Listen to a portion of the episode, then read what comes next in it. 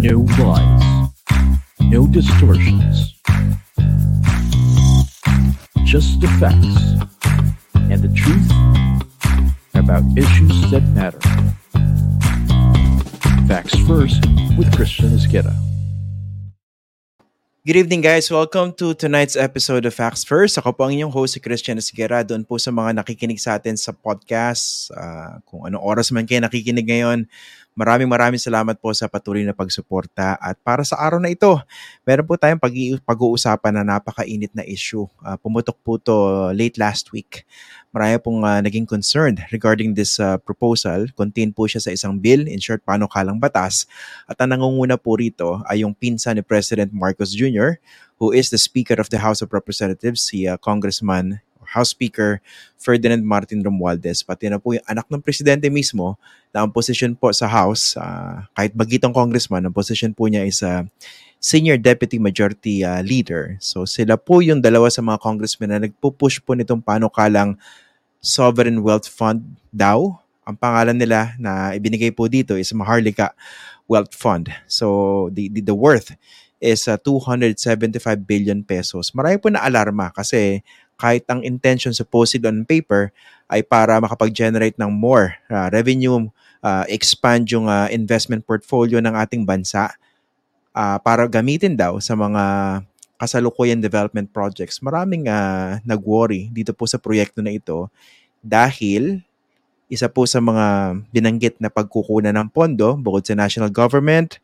manggagaling din ng pondo from the GSIS, sa Social Security System, sa Land Bank of the Philippines, doon po sa DBP. Tapos eventually, uh, merong proposal na magkaroon ng ano, ng monthly uh, ng, ng annual contribution. Sabihin maglala, maglalagak din ng pondo yung uh, Bangko Sentral ng Pilipinas. And uh, medyo nawala yung guest natin, no? Pag tatawagin natin siya maya-maya. Okay. Pero nilalatag ko lang muna yung issues kasi marami rin nagtatanong dito, no? Itatakal ba natin tong issue na to? Pag-uusapan natin, syempre, uh, try to suspend judgment muna. Pag-usapan natin kung ano ba yung pros and then yung cons nitong proposed uh, Maharlika uh, uh, Wealth Fund kung akma ba ito sa Pilipinas, ito ba talaga yung hubog dapat ng tinatawag nilang Sovereign Wealth Fund? Ano ba yung kailangan nating, uh, yung kailangan na meron tayo when you talk about putting up a Sovereign Wealth Fund? Let's say katulad po dun sa ginagawa sa ibang bansa, for example sa Norway. So yun po yung mga pag-uusapan natin ngayong gabi. Tapos try to suspend your, your, your, your judgment first. Tingnan natin kung ano ba yung buti o yung sama na pwedeng maidulot nito. So for this evening, ang makakasama po natin ay ang dating governor po ng Central Bank, si at dating ambassador uh, uh, of the Philippines to Washington, si Mr. Jose Cuisha Jr. Magandang gabi po, sir, and thank you for joining us on Facts First. Magandang gabi, Christian. I hope you can hear me well. Is my audio yeah, yeah. okay? Yeah, much better. Oo. Kala ko nawala kayo kanina. anyway, no, so I had sabi to move. Kasi unstable yung internet connection. I had to move Oh, to then- another room. Ayun, this one is much better. Ah, sige sir, pag-usapan natin, ah, mainit na issue ah, late last week yung Sovereign Wealth Fund.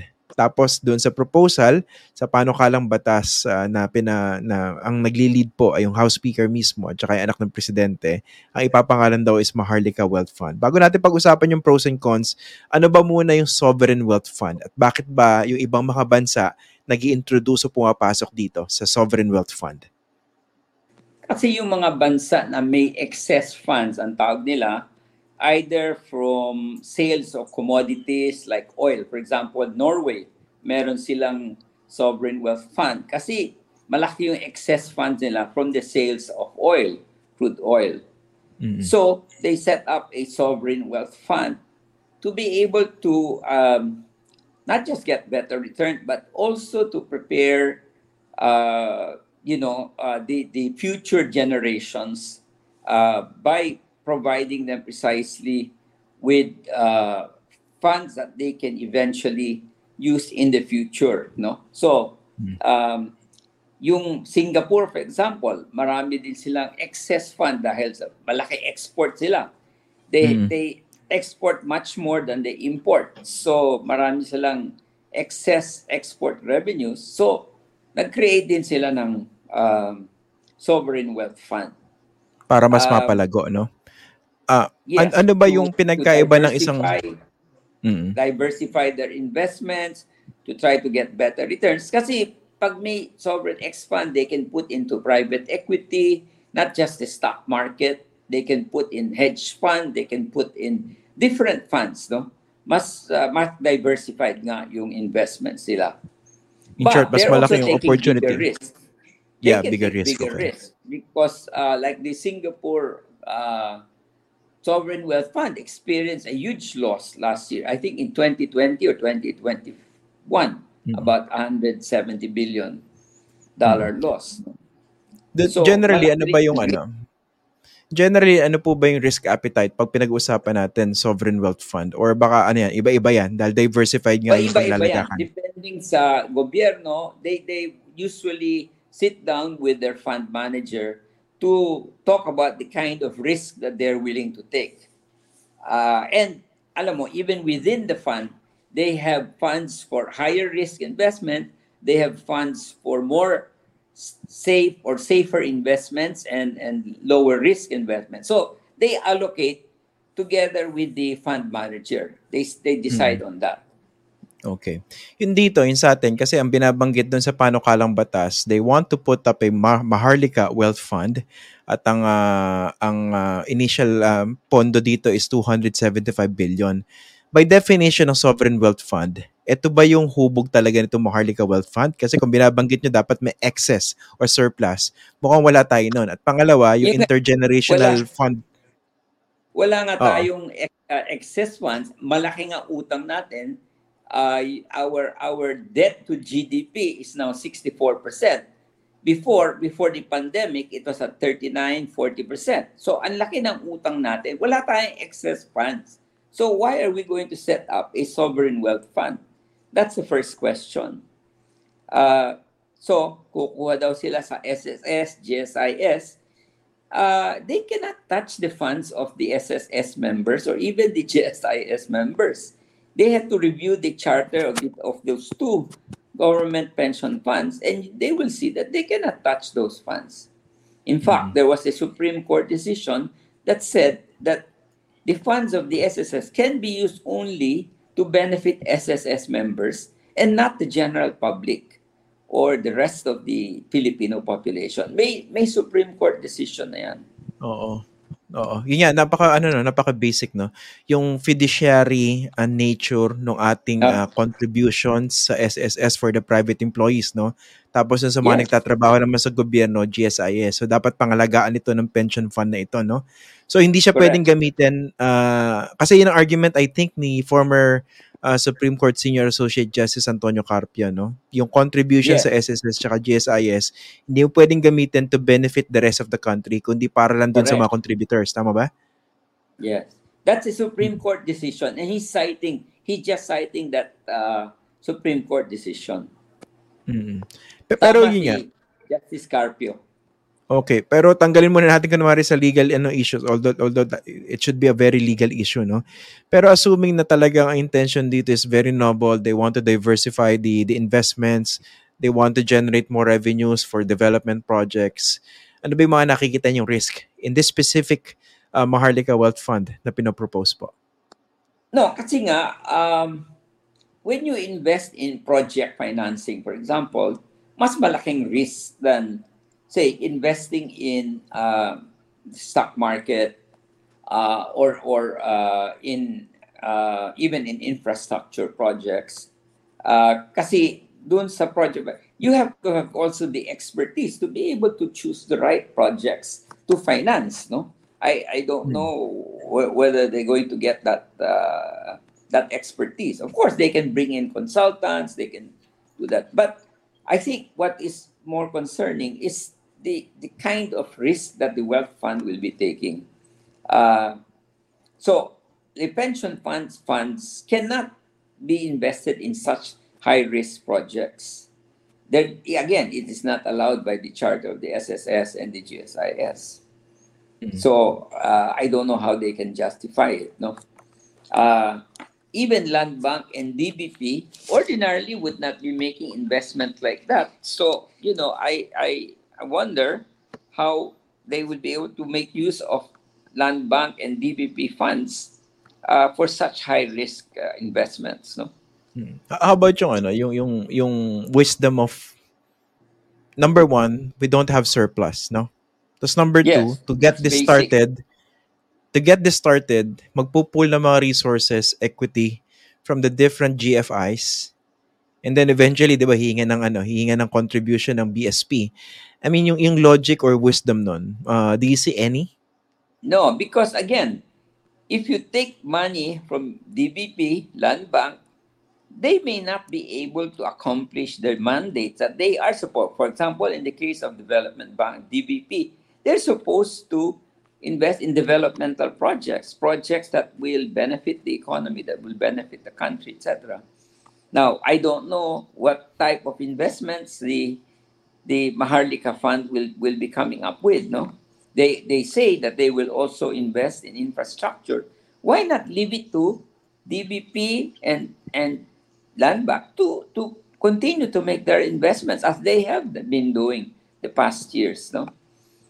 Um, they have done relatively well because both banks are are are quite stable. They have gotten good returns. Uh, the same thing with the SSS and GSIS. They've gotten very good returns on their funds. Mhm. Why, why are they saying, unless precisely they want to take much higher risks? And of course, when you take higher risks, you can also make more returns, but you can also lose uh, a ton of money. Like the, even the Singapore Wealth Fund, as I mentioned, they lost in one year 174 billion dollars. No. Pa- Paano pala yung ano? Pa- Paano yung dynamics between the board of the different GOCCs or government financial institutions at saka doon sa proposed Maharlika Wealth Fund Corporation? Kasi meron ng sariling investment portfolios yung iba't ibang GFI sa hinihinga nila ng equity, di ba? Tapos itong korporasyon na itatayo, gagamitin din yung mga makukuha nila from the different GFIs. I mean, how do those two boards relate? Well, I'm sure that the boards of the GFIs will, will not be very happy about it because, you know, they will lose control over the funds that will be invested in the Maharlika because the Maharlika fund will have its own board and Mm-mm. they claim they will have independent directors, etc., etc. But, you know, it will do- definitely impact the boards of the GFIs. They will have less to invest and they have less to fulfill their mandates. Pero nga, the fact na ang nagsusulong nito mismo, yung House Speaker, tas yung anak ng presidente, and then the, the president was mentioned in news reports as uh, somehow green-lighted this project. Mayroon ng go Yeah, signal the niya. I mean, question question is why are they railroading why are they railroading this bill? Why are they what is the rush? What what uh, I mean, you start wondering what is behind all of this, diba? Mm, what do you think? Shouldn't it be studied very carefully? Shouldn't it be discussed openly? Why are they rushing it so quickly? Why? I mean, I, I have some. I mean, you know, uh, uh, concerns about that. Mm. And for for some reason, mis, mismo ano no, kapatid ng presidente, uh, meron siyang reservations no si Senator Amy Marcos regarding this, especially specifically with the use of uh, pension funds. With the use of uh, pension funds to actually get this started. She What do you make of probably that? is aware. She probably is aware of that Supreme Court decision that does not allow, that will not allow them to use uh, pension fund money to benefit the general public. It is, as mentioned earlier, intended only for the benefit of the members of the SSS and the GSIS. Mm. Yung kanina, I, I saw a report where the finance secretary and former BSP governor uh, Ben Diokno was quoted as saying na meron naman daw tayong too much uh, gross international reserves. So basically, meron pwedeng i ilagak uh, on the part of BSP doon sa Maharlika Wealth Fund. Uh, what what do- what do you make of this? Is this prudent to do Well, this at I this don't time? know what he means by too much uh, international reserves. When you compare our international reserves to the other central banks, uh, I don't think we can say that we have uh, excessive uh, international uh, reserves. We need precisely the international reserves to be able to maintain the price stability as well as the stability of our currency. So uh, I also agree with Governor Philip Medalla that that we cannot afford to give away the international reserves of the BSP. Mm. Yung idea naman na ano, sinasabi rin ni Congressman Sandro Marcos, masyado na politicize yung issue at actually hindi naman to uh, to bago. Pero nga, by its very nature, it's political din also because of the people pushing for it and the context that uh, we are in now, uh, Yeah. under which this is being pushed.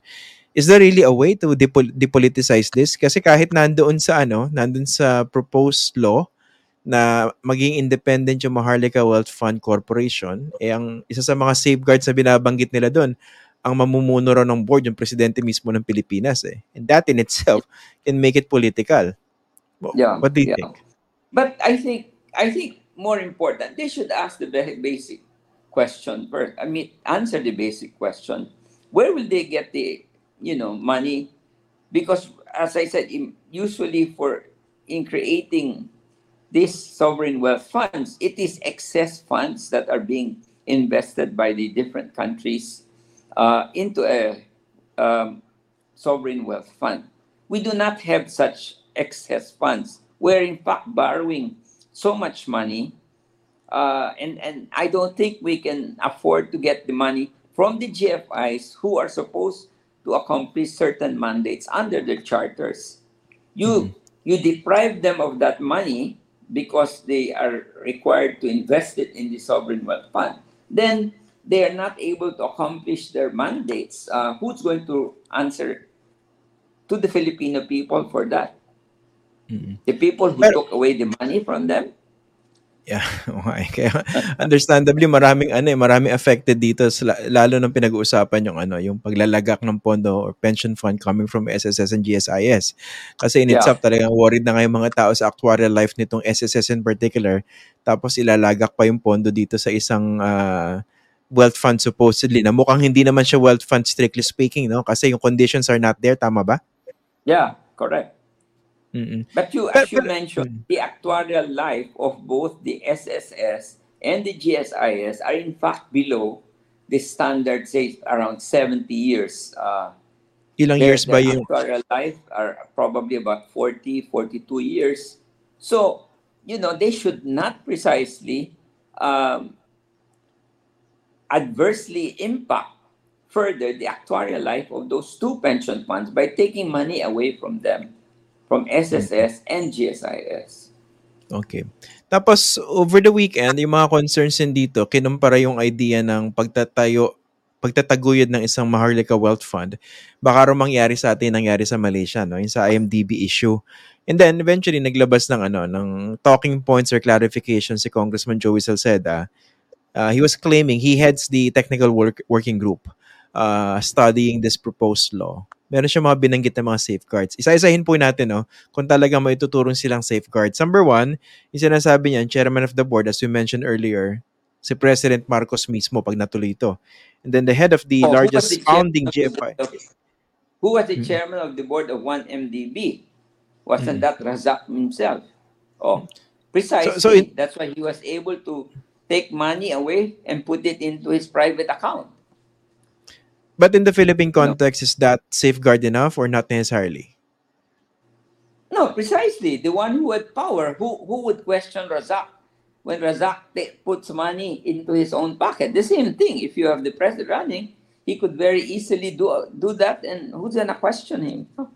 Mm, ang, ang claim naman ni Congressman Salceda, the fund is created by law, governed by the country's largest uh, GFIs and overseen by Congress.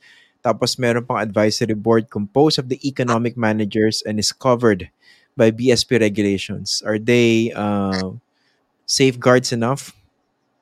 Why why why were there, you know, um, uh, corruption cases in the past involving GFIs, PNB, DBP, and so forth? Even Hmm. SSS and, and and GSIS. So that's that's not uh, you know safeguards enough. I mean, it's not enough to, to, to say just because there are laws and uh, precisely they violated the laws. They violated all the prudential uh, limits that were that were set, uh, and they got away with it, di ba? Mm. Yeah. So, May nagtatanong, the same thing. Huh? Oh, may nagtatanong na isang viewer, no? Bakit daw SSS, GSIS, ano bang isa? Ah, DBP, tsaka Land Bank of the Philippines. Hindi ko rin alam eh. bakit siya napakikialaman? Tinatanong ng isang viewer po natin, bakit ah, kukunin yung initial funding or equity from Ah, SSS, kasi sila may pera. Oo Sila nga, may pero- pera. Pero yung Pero pera nakakatakot eh. is meant for the benefit of the members of the SSS and GSIS. And then in the case of Land Bank and DBP, the funds are precisely to fund agricultural financing in the case of Land Bank. In the case of DBP, it's to fund industrial uh, projects, etc., development projects. No? So Mhm. uh, that's that's and that's why those should, those funds should not be touched for this Maharlika fund. Mm, Ito sir, let's answer this kasi this is a very uh, real concern ng mga contributors ng ano sa SSS. Yung mga, mga lahat tayo, miyembro din dahil nagtrabaho tayo sa private din. Sabi niya, question po, my husband voluntarily contributes to SSS. We're scared to continue doing so because of Maharlika. Is it wise to continue contributing? He has 10 more years till he turns sev- 60. Ano pong sagot niyo sa mga ganyang Well, questions? I, at this point, I would still suggest that they continue because the moment they stop, then they will not be able to benefit, to realize the benefits uh, if they stop contributing, no? Yeah. Uh, because they have to have a minimum number of contributions to be eligible for pension. Kasi hindi pa Hmm. naman final itong decision sa Maharlika. It's in fact being Hmm. questioned and, and so Bill on. pa lang siya. So they should not uh, stop the contribution at this time. But Mm-mm. you can understand why members will be very concerned about continuing their contribution pag nakita nila precisely kukunin lang ng gobyerno at ilalagay yung pera nila sa Maharlika Fund. Well, Mm-mm. that's gonna be the the result. The members will be very reluctant to contribute, continue their contribution. So the SSS and the GSIS may in fact be facing huge liquidity problem in the future if that happens when the members stop contributing. O, wag naman po, wag naman po. Yeah, tuloy lang naman. muna yung mga members, tuloy lang. Ano na- nasa ano pa lang naman to, discussion uh, phase, uh, Yeah. public discourse, yeah. Ito yung yung, yung sinasabi ni Congressman Salceda na another safeguard is a risk management unit is constituted in the fund's charter. The fund will continue to be subject to the risk weighing and capital adequacy regulations of the Bangko Sentral ng Pilipinas uh, as an exemption from regulation by the BSP was not made. So hindi natuloy yung exemption. 'Di ba yun ang unang proposal eh, no? Marami natakot eh. Ang dami exemptions na nilalagay. Oo. Parang hindi masyado masisinaga ng araw. Pero yun nga, is this does this uh, somehow calm your nerves regarding this? No, because remember, PNB, DBP, those, you know, in the past, during the first Marcos administration, they had those risk management units. They had, they were supposed to have uh, follow rules and regulate. What what happened when they they funded a lot of the projects of the cronies? What happened to those projects? They many of them failed, and they could not pay back. What happened? PNB and DBP were affected. Remember, you know, when the government had to bail out the two banks because uh, they they lost huge amounts of money. Mm. Pero down the line, assuming na magkaroon tayo ng surplus na, no? And we are in a better uh, condition, um, we can go for this, a sovereign wealth fund. Well, if we have the excess funds, yes, why not? But I think what they should do now is really strengthen the GFIs, the land bank, and they're doing well, and strengthen them further to precisely accomplish their mandates. SSS, GSIS, if if they continue to collect from the members, they're able to, then they can invest even more, and they have already been investing not just in member loans, but they have also funded some some uh, industrial companies, uh, you know, they've put in longer term money, but they have been very cautious and very conscious of their uh, responsibility in in managing those funds of members to ensure that their their the risks that they take are manageable risks. No, Mm. So they should strengthen these GFIs, these current GFIs, and let them do the investing. Bakit? Why do you still have to set up a Maharlika fund? How many countries have set up a, a sovereign wealth? Not not that many countries, you know. So you do may not have to have one. lang. Mm. It's only countries precisely that have the excess funds that uh, can that should do that. No. Nga eh. I, I'm looking for something positive out of this. Na technically, pwede namang meron, no? Pero it's very risky at this stage.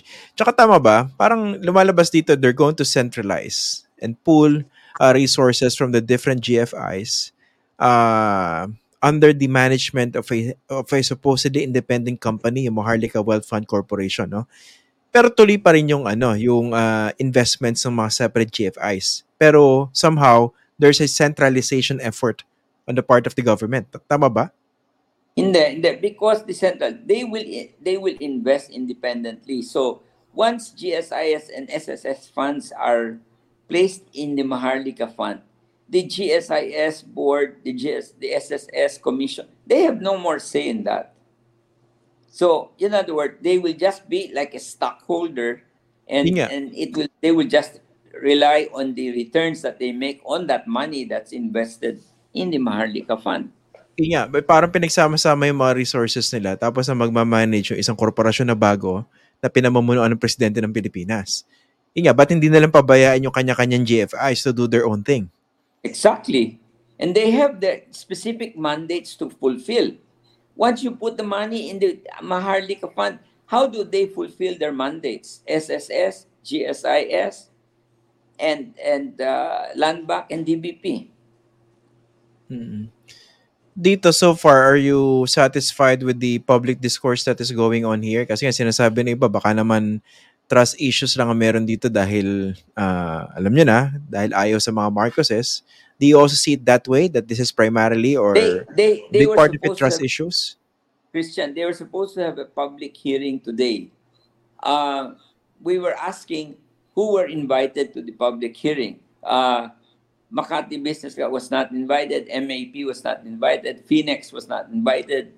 The FEF, the uh, Foundation of Economic Freedom, was not. So we were wondering who who were invited to the hearing, because we were asking everyone in uh, who were invited. None, none of us. So we're just wondering kasi siguro they look at us as opposing the idea. So hindi na kami inimbita, no? But that is supposed to be part of the discourse? Is that public and that- and that is the spirit of ano of uh, legislation, 'di ba? Yung public hearing dapat Yeah. all voices will be heard. Incidentally, naglabas ng ano, naglabas ng uh, joint statement. Yan yung binanggit yung mga grupo kanina including the Management Association of the Philippines and they're very very concerned about the proposed Maharlika Yeah, Wealth Fund. exactly. Mm. Yung precisely the same arguments that we have been talking about right now, no? Uh, over the past 30 minutes. Nga pala, yung I think Yung it's a pangalan- very good statement, uh, Christian, Mm. precisely that I hope the the authors of the bill will will, will read and, and try to digest. No, I hope they will they will read it. No. Mm. How about the idea of the, the, the idea behind the name? anong anong tingin niyo ron? Maharlika. well, they could have chosen probably a better a better name. But anyway, that's beside the point. I think the more important thing, what is the basic uh, reason for setting up a wealth fund? And you know, as as we said, a sovereign wealth fund is created when you have excess funds, and we do not have excess funds. I mean, it's very clear. Mm-mm. The conditions for the establishment of one are not are just not there. No? Yes, Okay. correct. Okay. O sige, maraming maraming salamat po former uh, Central Bank. Governor Jose Cuisia Jr. Siya rin po yung dating ambassador natin sa Washington. Thank you very much, sir, for joining us tonight. Thank you. My pleasure, Christian. Thank you. Thank you po. Bye. Ano, mas lumiwanag ba sa inyo o mas nainis kayo? Ah, mabuti po na nagkakaroon ng ganitong ano, discussions, nagkakaroon, nagkakaroon ng ganitong exchanges uh, in a public forum like this, uh, on social media, on the different social media platforms. Kasi alam nyo po, pera natin yung gagalawin dito. Eh, no? Tingnan nyo yung distribution. No?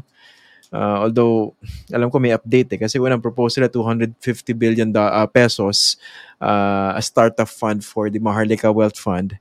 Tapos manggagaling yung pondo from GSIS, SSS, Land Bank, um, Development Bank of the Philippines, National Government, tapos BSP, PAGCOR, tapos General Appropriations Act. In short, pera po natin yan. Yung pinag-uusapan dito. And naturally, nandun yung trust issues. Di ba? At marami talagang hindi bumibili rin sa argument na eh, yung presidente na nga yung mismong mamumuno ng proposed Maharlika Wealth Fund Corporation. Ano pang problema nyo? Hindi po natin masisisi yung mga taong mas lalong natatakot or just as concerned who do not necessarily see that as a safeguard kasi nga because of the baggage of the family. And uh, ang maganda po kasi rito, talagang dapat kayo lahat tumutok dito. Hindi lang po yung mga nag, dahil nagbabayad tayo ng ano, ng contribution sa SSS o sa GSIS kasi pera po natin yung pinag-uusapan dito. At paano po kung ma-mismanage yung, yung pondo? Kasi yung ganyan mga safeguards sa binabanggit ni, ni Congressman Salceda, maganda yan on paper eh. Pero kahit sabihin nila na hindi naman dapat pinopoliticize yung issue. Alam niyo po, napakadaling ipoliticize talaga ng issue for better or for worse, no? At hindi naman po basta-basta nagpo-politicize lang dyan yung mga uh, oppositor o hindi sumasang-ayon dun sa Mahardika Wealth Fund. Kanina nga, di ba, before we started this episode, sabi ko, buksan natin yung isip natin, baka naman merong magandang pwede maitulot dito. Siyempre, nandun yung, yung kagandahan na pwedeng kumita, pwedeng mas lumago yung kita ng, ng pamahalaan dito at ma, ma, ma, madala sa iba't ibang mga proyekto na pwedeng uh, makatulong directly sa ating mga kababayan. Pero the risks are there and perhaps they're very high, especially when you talk about pooling all these resources coming from the different uh, government financial institutions. At ang nakakatakot nga ron, eh, contributions natin sa SSS tapos sa GSIS kasama ron sa gagamitin para dito sa ano, sa ida-diversify na investments daw. Talagang meron pong trust issues and you cannot blame people for having that. Kasi nga, alam naman natin yung ano, no? Mismo mga botante na nga nagsabi na laganap ang korupsyon and uh, hindi natin masisisi. Again, hindi ko po sinasabi na nanakawin yung pera dito. Ang sinasabi ko lang dito, naturally, nandun po yung agam-agam, nandun po yung takot, nandun yung fears ng mga tao na baka po mawaldas, maibulsa, umapunta sa walang kapararakan yung pondo kasi napakalaking pera po nito.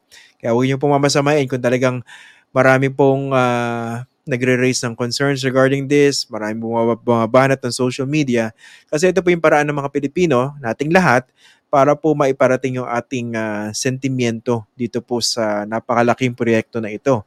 At hindi porki uh, meron popular mandate ang, ang kasalukuyang administrasyon at hawak nila yung kongreso, ay uh, in particular the House of Representatives, eh tayo nga na lang. Hindi, sige, take my money, gamitin nyo na.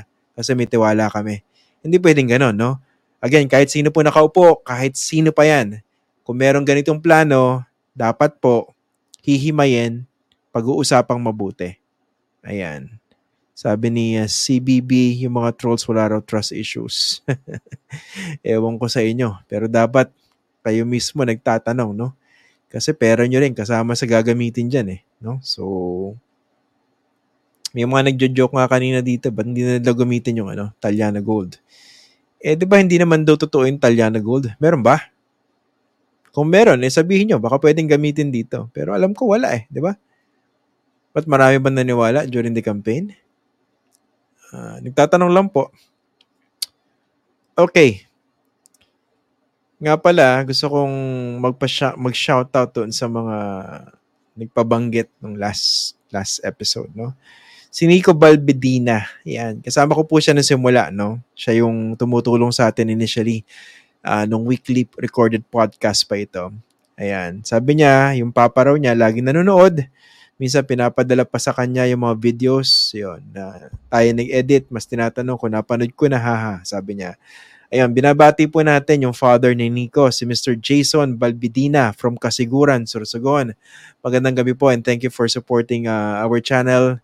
Maraming salamat po. Hindi ko alam kung nabanggit ko, ko na to sus, uh, tong susunod, no? Last last episode. Pero ulitin ko na rin, baka nagkamali ako, no? Si Miss Linda Fernando, Sabi niya, shout out daw. Uh, she's getting ready for work. 7.31 a.m. daw kung nasaan siya. Hindi ko na alam kung nasaan to. No? Mga reverse, no? Baka nasa US, East Coast. Eto, may isang nag-message naman, si Aisha Mapa. Na isang araw, sabi niya, I am a Marcos loyalist but I do watch your channel as you give fair commentaries on PBBM's administration compared to some DDS vloggers. Congratulations, you deserve it. Well, maraming salamat po kung totoong loyalist kayo at ganito yung pagtingin nyo, no? Kasi naghahanap din naman tayo ng ano, tulad ng binabanggit ko during the when we started this live um, online program, sinasabi ko naman na, tsaka nung natapos na election, no, hindi naman pwedeng titingnan nyo lang lagi maghahanap ng butas na lahat ng gawin lagi mali, no? Eh, tingnan natin. Eh, kasi kung ano mangyari sa gobyerno ngayon, for better or for worse, tatamaan tayo, no? Apektado tayo. Hindi lang po yung bumoto sa, sa nanalo, kundi po lahat ng Pilipino affected. Kaya nga importante maging mapanuri tayo, especially in this case, yung Maharlika Wealth Fund. Kasi pera po yung pinag-uusapan dito. No? Kaya nyo makialam kung talagang ang attitude nyo, just take my money, eh, kawawa po yung, kawawa po yung bansa natin, no? Mahaba yung comment ni Miriam Luis, no? Ganda. Maganda yung sinasabi niya. Ayan, pa-flash natin. Doon kalahati ng mukha ko natakpan.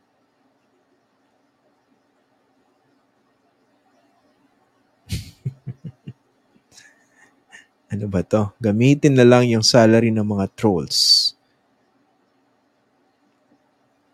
Okay. kayo talaga, ha? Mga pilyo kayo. Ayan. Oh, nagalit ulit sa inyo si Eric. Oh. Pink Lawans, Este Misery Loves Company. Ayan. Curious tuloy ako. Gusto ko ma-meet si Eric. Eh, no? Kung totoong tao si Eric, no? to be fair to him, totoong tao si Eric. Talagang loyalista lang. Ayan. Pero Eric, magtanong ka kasi pera mo rin naman kung sakaling gagamitin dyan. Eh, no? So, wag naman yung basta take my money. Hindi porke gusto mo yung politiko, bibigay mo na. And I hope yung mga, ano rito, yung mga anti-Marcos and pro-Aquino, pro-Lenny, kung sakaling ang presidente, kanwari lang ha, in an alternate universe, ay hindi si President Marcos, kunwari yung, yung kandidato niya naman yung nalo at nag-suggest na magtayo ng ganitong wealth fund, eh dapat magtanong din kayo. Hindi naman take my money attitude lang lagi. Yan, importante po yan. Okay? So, yun. Okay na ba tayo? Maraming maraming salamat po sa inyo. Huwag kayo magmurahan, Sunny, ha? Sunny Win. Huwag kayo, mag, huwag kayo magmumura, huwag ganun, ha? Basta bantayan niyo po yung pondo nito kasi napakalaking pera po yung pinag-uusapan dito. At sana hindi lang po yung wealth fund ang bantayan niyo, no? Hindi ko sure. Tapos na ba yung BICAM, yung Bicameral Conference Committee sa ano sa proposed 2023 national budget? Alam nyo, mas malaking pera yung pinag-uusapan dyan at dapat dyan tutukan natin. Yung nga sana maging ano natin, no? maging uh, goals natin, maging part ng goals natin in the future bilang mga ordinaryong Pilipino, mas pag-aralan po natin yung proseso ng pagsasabatas ng pambansang budget ng Pilipinas. Intindihin po natin yung proseso pasikot-sikot para hindi po mabubulsa, mawawaldas o masasayang yung, sorry, sayang tsaka waldas, pareho lang yan. Parang Jesus Scuderos uh, Tesoros yan. Same lang yan. Para hindi po mawaldas yung ating ano, yung ating uh, pera dahil pera po natin yung pinag-uusapan yan. Okay. Maraming maraming salamat po for joining us. Uh, magkita-kita po tayo sa Wednesday for another episode of Facts First. Dun po sa mga nakikinig sa podcast, hi po sa inyo kung anong ginagawa nyo. Nagluluto, naglalaba, nagka-car wash, uh, walking the dog. Uh, this is playing in the background, I suppose. Maraming salamat po.